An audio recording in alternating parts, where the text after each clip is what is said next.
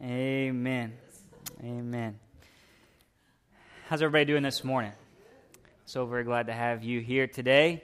Uh, would you pray with me as we get into the word this morning? Father God, we thank you so very much for who you are. You are a good God. There is none like you, none besides you, God. And we just pray, Lord, over this next few moments, God, as we just enter into your word. God, that we would uh, open our, uh, our mind, open our eyes, open our ears, our hearts to hear, God, what you have to say. Lord, I know that you have a word this morning for those today that are in this place, that are listening to this message, God. And I know that, Lord, you love us so very much, and you are soon anticipating, God. You are eagerly expecting. Uh, Lord, to be with your bride, God, that you want to be with your church, God, you long for your children. Uh, Lord, as a father longs for a, or an absent child, God, we just thank you, God, that we have been called and according to your purposes, God, that we are your children, adopted into your covenant, Lord. And I pray today, God, that people will make our hearts ready. God, that we will stir ourselves up, Lord, and we would be, Lord, not growing weary uh, with all the burdens of this world, but God, that we would be lifted up and anticipating, God, what you are coming to do for us. That is to liberate us, to set us free once and for all. Somebody said, Amen. Amen. Amen. Turn with me this morning in your Bibles, if you will, to Mark chapter 13, verse 32. Mark chapter 13, verse 32. Uh, we are continuing our series this morning of God's last days forecast. I'd encourage you, if you're listening to this message, make sure uh, listen to the ones that are on our website, the previous ones. But we're going to talk about watching, working, and waiting. We're going to talk about the doorman, watching, working, and waiting. And uh, this morning I have felt very heavily all week long in preparing for this message. Uh, there are those uh, in our midst today, and, and there are those among us today that are very heavy laden, heavy burden. And uh, I believe God just wants to tell you today you're not meant to carry all that on your own and that He has a, a, plan to redeem you, to set you free. He has a plan to rescue you, uh, and to not uh, give up or give in. That God's coming, and there will be a day it's all going to be over, and uh, it'll be a day unlike any other day, and uh, we're not to give up hope until that day. Amen. Mark chapter 13, verse 32. Let me set the, par- the background for this story, this parable this morning. Mark chapter 13, uh, Jesus is, it's about, it's the week before he's about to die on the cross. And anybody knows that right before you're about to die, you're setting everything in order and you want to talk about what's coming ahead and you want to pass on the things to your children. Make sure you tell them all the things you want to tell them. And Jesus gives this report to his disciples on the Mount of Olives in the week looking over into his death. He sees the cross as ahead. And he sees what's going to lie ahead for his children, his, his disciples, his followers, and he says, Hey, the days of coming are not going to be some of the easiest days on the face of the world. In fact, it's going to be some of the worst days that humanity has ever seen, especially those of you who are my followers. He says you're going to hear wars and rumors of wars and famines and plagues and all kinds of violence. They're going to hate you uh, because of my namesake. There's going to be rebelliousness in your teenagers. There's going to be uh, earthquakes and, and all these different things, calamities, and, uh, and it's going to look really, really bad. And there's going to be false prophets. There's going to be this antichrist. There's going to be a great tribulation of the Jewish people like the world has never seen until that day. And many believers, even so, uh, those that even thought they were saved, will fall away because of the coldness and the callousness of the world at that time. It will be a, a very hard day to be a follower of me. Amen. And uh, someone's like, why am I doing this, right? I mean, that's, that's what you would be thinking if you're the disciples. You're thinking, what in the world? Can't we just go with you right now? You know, uh, but God had a plan to save his people. And God has a plan to come again. And he tells them at the very end, he says, but I'm going to come again in great power and great glory. You will see me. I'll call you home. And he says, Meanwhile, peace I leave with you, not peace as the world gives to you, but peace, the kind of peace that only the Holy Spirit can give, do I leave with you. So, in this world, you're going to have many troubles, he says, but you can have something to hold on to because there is a good news of the gospel of Jesus Christ that he has died for you, he has set you free, he has sanctified you, he has called you by his name, and he is coming back to get you. He didn't leave you behind, he didn't forget about you. And I think today we see many signs of the times. I think we see, even in the news feed this week, we see multiple Middle East conflicts terrorism. We see political unrest. We see an uneasiness uh, in the future, not of just our country, but many countries. Uh, you see that. Uh, I think if you were in the markets today, you would know that uh, many people are uh, speculating we're on the verge of a global economic collapse. There's uh, hatred of Christians, mass persecution, worst persecution in the history of the world happening in the last hundred years that many are unaware of. You know, all that stuff out there really seems uh, distant and, and, and we may not connect the dots, but we know that even it's affecting even the homes. Even here today, we see uh, marriages in turmoil. We see this uneasiness, even the economy issues. We see many people today losing their jobs, even in our own uh, neighborhood. Many people losing their jobs. And what does that do? It, it causes tension. You know, we get money problems, we get marital problems. We, we see just this coldness and people no longer coming to the house of God like they used to, and a, a lack of fervor, and just a heaviness on many, many people. Uh, perhaps like there's never been before, a heaviness. Uh, worry, hopelessness, fear even the whole country today uneasy. We, we know that, man, nobody, in the, everyone in this place can probably say, you know, people in their family that are affected by drugs or alcohol or, or uh, uh, bad relationships, people uh, getting into uh, premarital issues.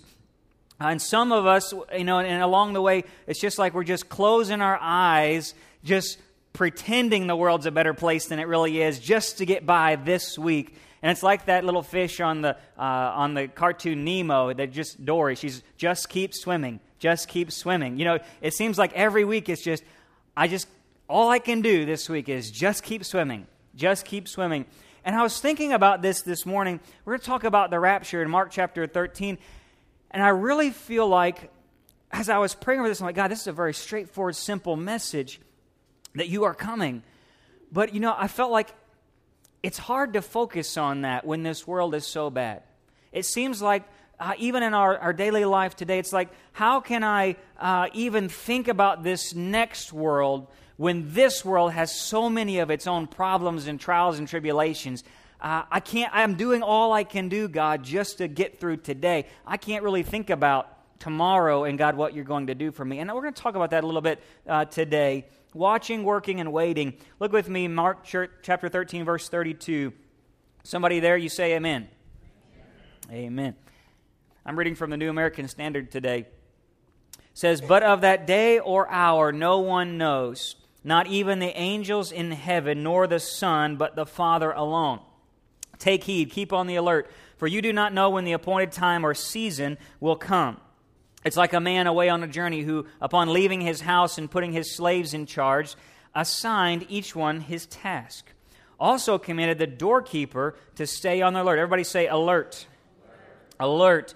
Therefore, be on the alert, for you do not know when the master of the house is coming, whether in the evening, at midnight, or when the rooster crows, or in the morning, in case he should come suddenly and find you asleep. What I say to you, I say to all be on the alert. Three times, even four times, Jesus says to them, Be on the alert. How many know if you had to tell your children something three or four times, you're really getting serious, right? And he's saying, Three times, be on the alert. He just told them all this bad news that's going to come. And, and the last thing he says in this passage in Mark chapter 13, he ends it uh, dramatically, emphatically be on the alert. Now, let's look at this this morning because, like I said, this I really feel like that we would, if we were honest today, we would say, I really cannot think about this next world because this world is so overwhelming. And I want us to look at this passage with that context. You say, man, my life is crazy right now, either between my, my job situation, my finance, my marital problems, my kids' issues, uh, all that mess. I'm just really overwhelmed. And so, what in the world does this passage mean to me? Because I know God is coming soon, but what is that I'm just trying to get through today. You know, Jesus is coming for people who are dressed, ready, and lamps lit, if you were here last week. It will be a people who are anticipating his return, who will be at the door when he knocks to open it. And they're going to be a people who are, even though they're going through all these problems, they're still going to be ready. Even though they're going through trials and tribulations, they're going to be ready. And what does that require for us? And watch means today that you think about watch, it means to stop sinning. It means to guard our hearts. It means to stop being earthly and start being heavenly and uh, to work. Work to be sober minded. That, you know, it's a great privilege to be called by the mighty God. It's a great privilege to be his servants and to get given charge of his home, his, his household, his, his mission, and to wait to stand firm in the faith of the calling that He's given us, to have courage, to be strong in the power of the Lord because He is coming. Let's talk about this this morning. Number one, watch. Watch. Be on the alert. Anybody scared of the dark? You don't have to raise your hands. I'm just. Be on the alert. You know, these are some scary, dark times. They are. They really are some scary, dark times. I, I, I pray over our, our children. We, we met last year and talked about the direction of our kids' ministry and to build a kids' ministry here at Sanctuary to, with the idea that we know that our children are promised a worse day than our day. That's, the, that's, that's what the Bible tells us. So we are to raise up great, mighty men and women of God, even from, from that little age group, from three, three and up, that that would be what we do.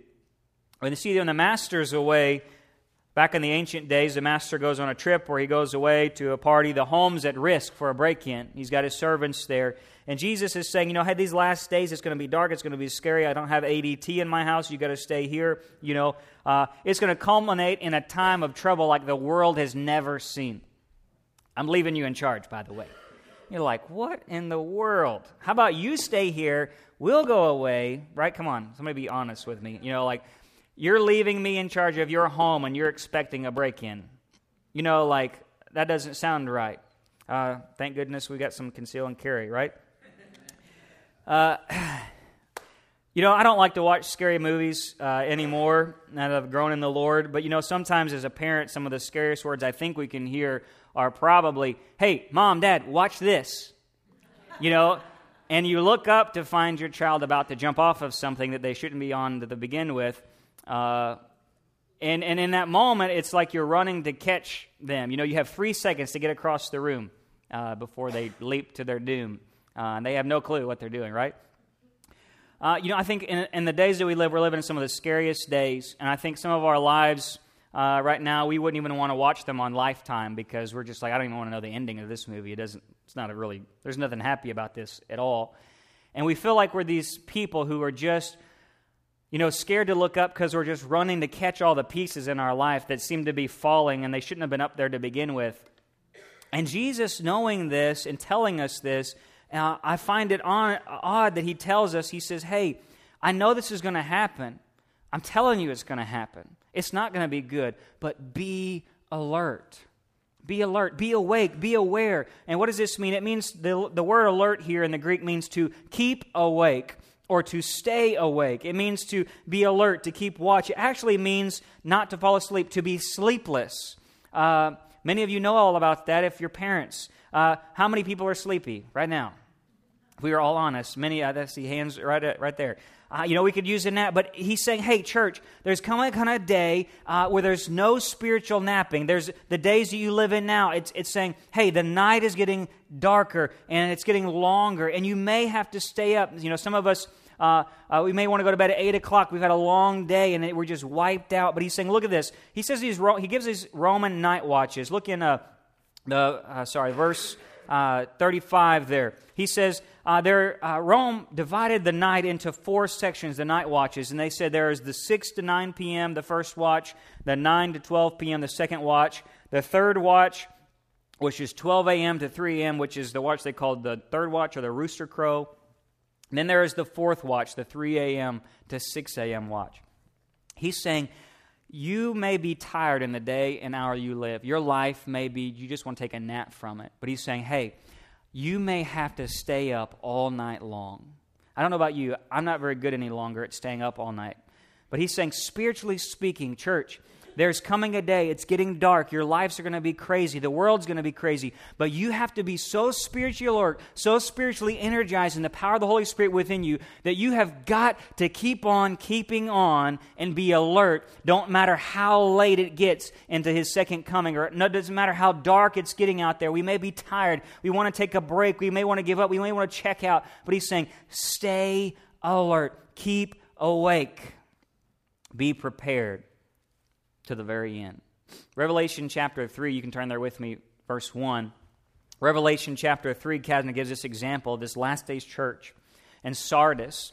Uh, Sardis is this uh, metropolis place, great military, great travel uh, uh in, the ancient, in the ancient world. But, but Jesus prophetically writes to this church, symbolically to the end, uh, we, we, can apply it to ourselves today. And in the New Living, it says this it says, Write this letter to the angel of the church in Sardis. This is the messenger from the one who has the sevenfold Spirit of God. So Jesus is writing a letter. He's through John writing a letter to even the last days church, one of the seven churches, just symbolically speaks to all, I believe, the entire world to, today. And he says this He says, I know all the things you do.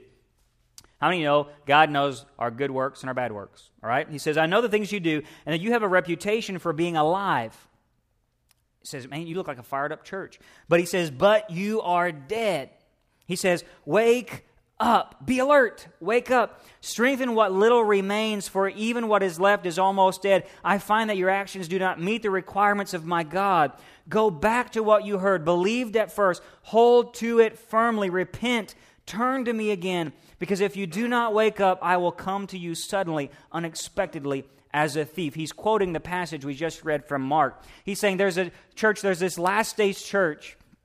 And, and we're known for being alive, and we think we're alive, we would call ourselves fired up. We call ourselves charismatic. We call ourselves Pentecostal. We call ourselves spirit filled. But he's saying, hey, there's a people. I need you to get back on your knees because you're really falling asleep. I need you to stir up within you some revival fire, some spirit within you to be on the alert because God is still not done doing what He's called you to do. God put something in this church for us to do, every single one of us in this place. God has equipped you, called you to do something. And God would speak to us again today and say, hey, it's tough. I know. Don't give up. Rekindle that flame in you and keep on keeping on because I've got still more to do before I come back. But if you fall asleep, be aware. I may come unexpectedly to you. You may not be knowing the hour that I'm coming. And I think God would speak that to us today that there's this revival in our hearts with a walking with His Spirit because God's great commission has got to be completed. Man, that's his most that's his that's his goal. That's his most valuable thing in this world is to complete that great commission. You know, and and these days may be dark, you know, life may be wearing us down, but we've got to be spiritually alert and awake until he comes. You know, I think for me when I think about alert or watch, I think it's for us to realize, you know what? I've got to remember where my help really comes from when I'm going through all this stuff. I've got to really remember that I know uh, I have a discerning spirit of what is of God in these last days and what is not of God. A wisdom to be alert and to watch and to know what God's will is for my life because there's going to be coming a time where it seems chaotic in your life. It seems like you don't know which way to go. And you have to have this watching kind of spirit, this alertness about you to say, God, I've got to have discernment. Am I going this way, God, or am I going this way? God, what do you want me to do here, or what do you want me to do there? God, I know that you are my help, you are my need, you are my supply. And my eyes, even though this world is chaotic and my life seems to be falling apart and all the pieces are lying around, God, I'm looking up because I know where my help comes from.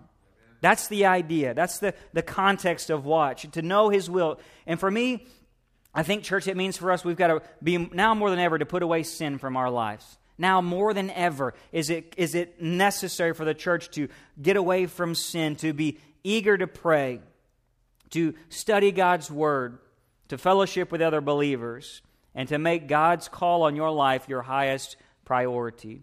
It means to be sharped. It means to be, you know, the iron sharpening iron. It means to be stirred up, put everything away, and say, God, you are my highest priority. God, my entire focus is on you right now. Even though this is all going on. God, I'm, I'm, I'm sitting here. and I'm doing my job, but God, I'm looking out the window knowing that's really what's going to, that's the future. You know that? You can, you can look at this world today and you can get so easily overwhelmed. Let me just tell, tell you. You can get so easily overwhelmed thinking this is what life is all about. You can get so caught up in your drama, in our problems and our projects and all the things going on, and forget this is just a passing through. This isn't all that there is to this world, to this life, to eternity. We have to be a watching church. Number two is work. Number two is work. Like, Lord of mercy, I, don't know how much more work I can do, right? It says he put his slaves in charge, assigning each one to his task. Each one of you and I have an assigned task. God put his slaves, his servants, in charge of his home. And, and we're all in the home, we're all part of that. And that literal translation here is He gave us the authority of work. Not just work, He gave us the authority of work. You know, the Bible says in Matthew 28 that Jesus comes to His disciples right before leaving after the resurrection. He says, Hey, all authority has been given to me in heaven and on earth. Go, make disciples of all the nations, baptizing them in the name of the Father, the Son, the Holy Spirit, teaching all things uh, uh, to, that I've commanded you. Lo, I'm with you always, even to the end of the age. He says, I am giving you the authority to continue to build up my church, to make disciples, to continue this mission. I'm going away to prepare a place for you, and then one day I'm going to come. But meanwhile, go. Make this church, build it up. And then in Acts 1 8, he tells us, hey, this power, this ability is going to come over you to do all the things that I'm calling you to do, to be a witness. All right? And so the same thing in this, this, uh, this passage, he says, hey, I'm giving my slaves, the servants, the authority of the work. And I, I, look at the church today, and if you look in 1 Corinthians 12, you know, there are diverse gifts. There is diverse responsibility. There are a lot of tasks that God gives. Man, there's encouragement, there's mercy, there's helps, there's leadership, there's administration, there's uh, faith, not to mention the tongues and the prophecies and those that are called to be pastors and teachers. But every single one of you has an assigned task. And they're going to be a calling to account. Next week, we're going to talk about that a little bit more. But this morning, I want, want you to understand what is your task? What is your purpose in God's kingdom? And some of you are thinking right now, you know, I'm, I'm just kind of toning this out. I'm, I'm kind of, all right, yes, I know that I, I have a task. I think it's very, very important for you to know God has called you, God has equipped you, God has purposed you to do something for His kingdom. And I'm not going to answer for what you do. You will answer for what God has called you to do.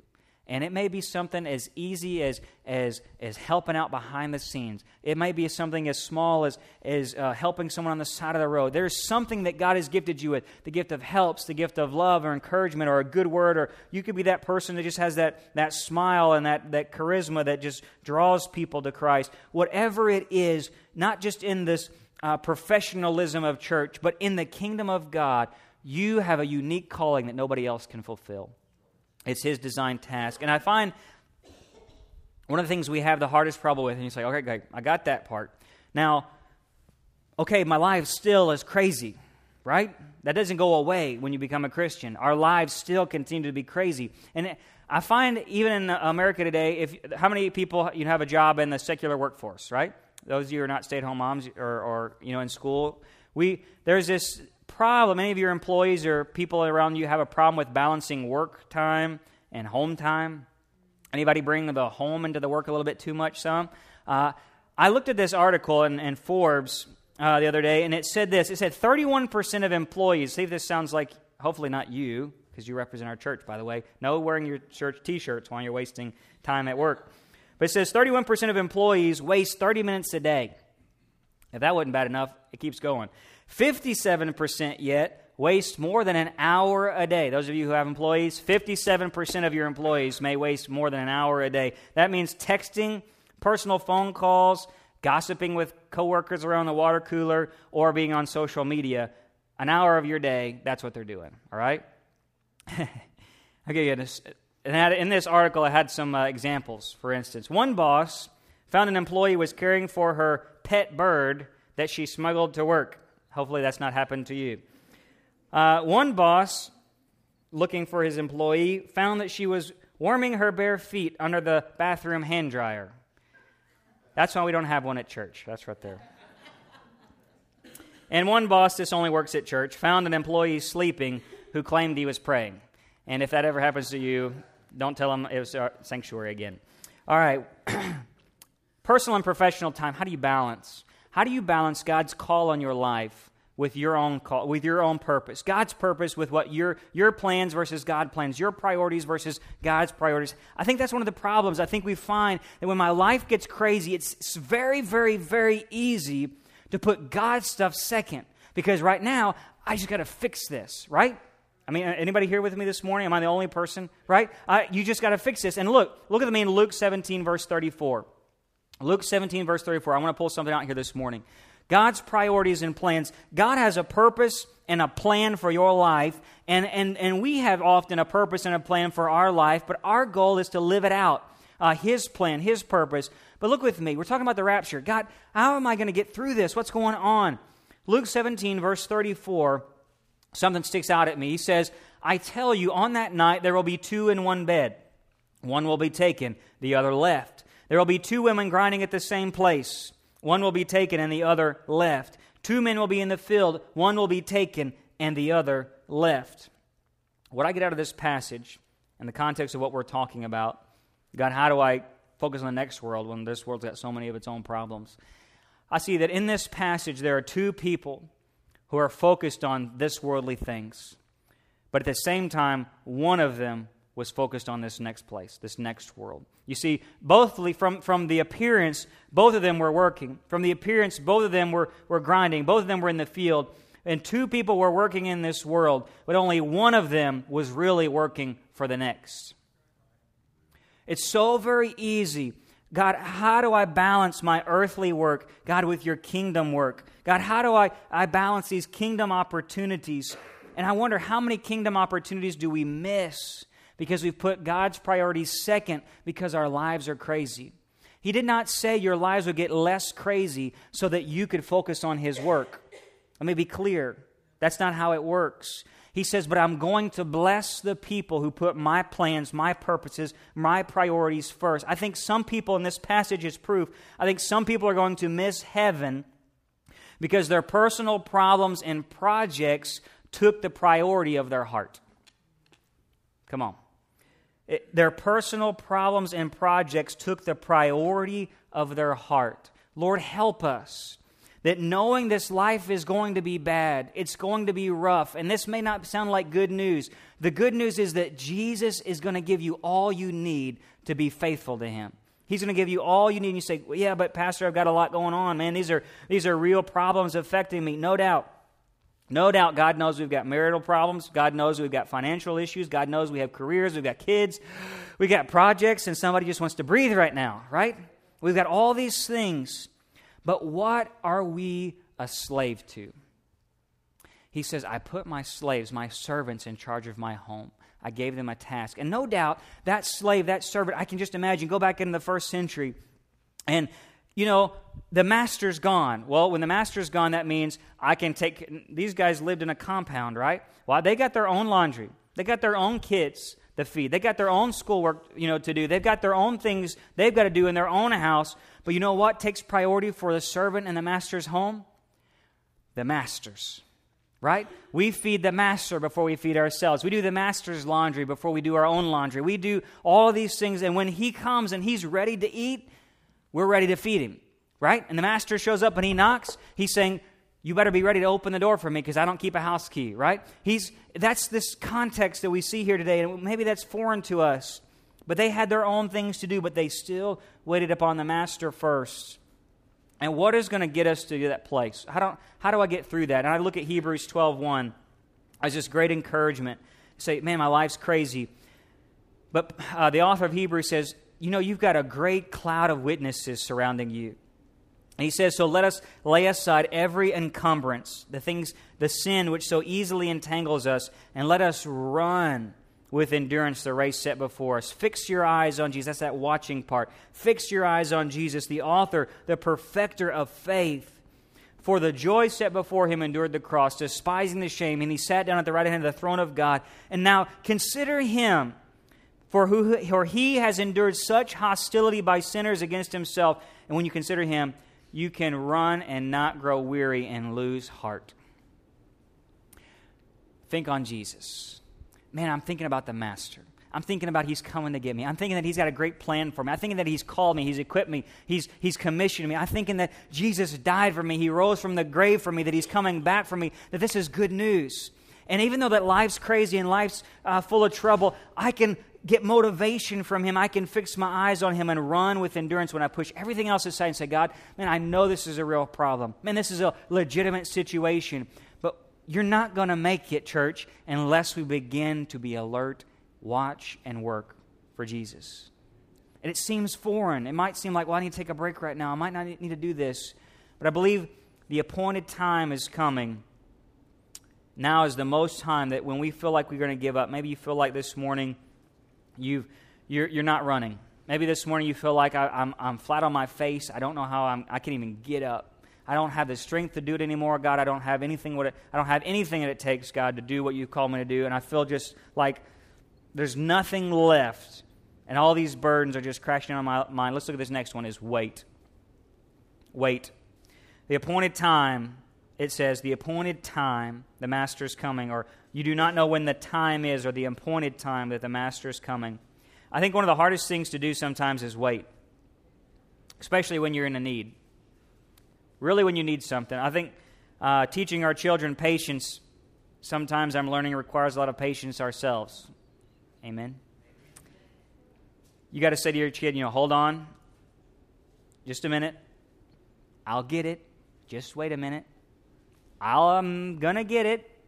And they're crying out, you know, especially a little two year old when she wants her juice or whatever it is, she wants it. And I think if you think about that, give it enough time, the true nature of people, just like us, we're no different. It comes out. God, but you said, God, I need this. God, I want this. God, I'm, I, I don't, I'm not going to make God. You got to do this right now, God. I think, and I like what one author says. He says that God doesn't answer our requests. Often our true loyalties and our true priorities manifest. God says, hold on for a minute. We don't like that. Nobody would have liked, if you were the disciples, you would not have liked where he said, I'm going away, you're going to have to endure some awful things. Nobody wants to have to endure those things. And no one should think, you know, my life should be my life should be better than this. I mean, don't we think that sometime? I, I think it should be better than this. And I wish it was better than this. But sometimes when those seasons come, those are the times where God is beginning to perfect us, to test us, to produce something in us that maybe we couldn't have done on our own. And the fruit of the Holy Spirit, it says, is patience, it's self control. And in those trying times, in those situations, it's our love for God that should help us. And uh, think about this way 1 Corinthians 13 tells us that love is patient, kind, it never gives up, it never loses faith, it's always hopeful, it endures through every circumstance. And how not? How should that also be my love for God? God, I know I'm going through rough times right now. I'm going to keep getting on my knees. God, I'm going to keep praying. I'm going to keep watching. I'm going to keep putting your priorities first. And no matter what happens, God, I love you. I love you and see what God can do through a situation like that. last verse, look at Luke 12 37. Luke 12 37. For those of you who feel like, Pastor Heath, man, this world is so bad right now in my life. My life is so overwhelming. I can't even think about the rapture. I can't even think about what God's got coming and, and getting all of these things in line. I don't even have the strength to do it. There's, there's some good news here. Luke 12 37 is a parallel passage of this Mark 13. And he says it this way. He, this is how he ends the parable in Luke 12 37. He ends it this way. He says, Blessed are those slaves whom the master will find on the alert when he comes. Truly I say to you that he will gird himself to serve and have them reclining at the table and will come up and wait on them. Jesus never asks you to do anything that he's not already done or willing to do himself. And what that means basically is that when you serve Jesus, Jesus will serve you. When you wait on Jesus, Jesus is going to wait on you. And it finds this master that when Jesus comes at his second coming, it's going to be the most blessed day in the history of the universe. That Jesus is going to lavish his love on you, and he's going to say, Well done, good and faithful servant. You've done everything I've asked you to do. You've been faithful with what I've been calling you to be faithful with, and you've been waiting on me. You've been persevering because of my, your love for me, and you've been alert. You've been anticipating my soon coming. And even though you've gone through horrible times, I will wipe every tear from your eye. I'll put every pain away. You'll no longer know any mourning, no any more death, and it's going to be worth it, church. It's going to be worth it. You can make it. You can make it. You're not done yet. You just keep on keeping on. You keep watching for him. You keep working for him. And you keep waiting on him because Jesus himself, the master, like any, no other master, no other king, he died for you. He's going to serve you because you've served him. And when you do that, there's some blessed promises in here, church. And, and it may feel like you're this child and you're saying, I want it now. God, I need my deliverance now. I need my peace now. I need my victory now. And he's just saying, hold on. I'm coming. Okay? Just hold on just a little bit longer. Can you just hold on just a little bit? He doesn't always promise you're going to get victory in this world. Can I be very honest? There is blessed promises in the in the new covenant. Man, yes, sometimes he does. Sometimes he does heal us. Sometimes he does deliver us out of tribulation, but sometimes he leads us to the chopping block. Sometimes he leads us through the valleys of the shadow of death. And it doesn't mean you get to skip out on some of those worst seasons of your life, but it's going to be worth it when you keep on waiting, when you keep on watching, when you keep on working, because this life is tough. And you may agree with Psalms 18, which we opened the church with this morning, that says like that death is pulling you down, that destruction is sweeping over you, and you feel like, God, I'm just crying out to you in distress. You're asking God, man, where's my blessing? Where's my breakthrough? I'm going to tell you, God is faithful to those who are faithful. God is faithful to those who are faithful, and you and I have an appointed time. It may be 6 p.m., it may be 3 a.m. I don't know when our appointed time. God may call us home tomorrow. He may call one or individually us home at a different time this week, but God has an appointed time. You may get the victory now in this life, or it may not be to the next. But God has an appointed time for your victory. That's the hope. That's the good news. I'm going to close with this. Psalms 18, 16 says this. He says, He reached down from heaven and rescued me. He drew me out of the deep waters. He rescued me from my powerful enemies, from those who hated me and were too strong for me. They attacked me at a moment when I was in distress, but the Lord supported me. He led me to a place of safety, and He rescued me because He delights in me. Every head bowed, every eye closed. Worship team, would you come? God's appointed time for you will come. Your pain, your suffering, it is going to end. Your victory is already won, it's already paid for in the cross on Calvary. And the word is clear if you put God's priorities first, we can hope and we can wait with perseverance. Because if we love Him, if our purpose is in Him, Romans 8:28 says that he will cause all things to work together for your good. And one day you and I will be able to say together, This mortal has put on immortality, and death, where is your sting? Death, where is your victory? Maybe the word you need to hear today from Jesus is Peace I leave with you. Peace not like this world gives, but his heavenly peace.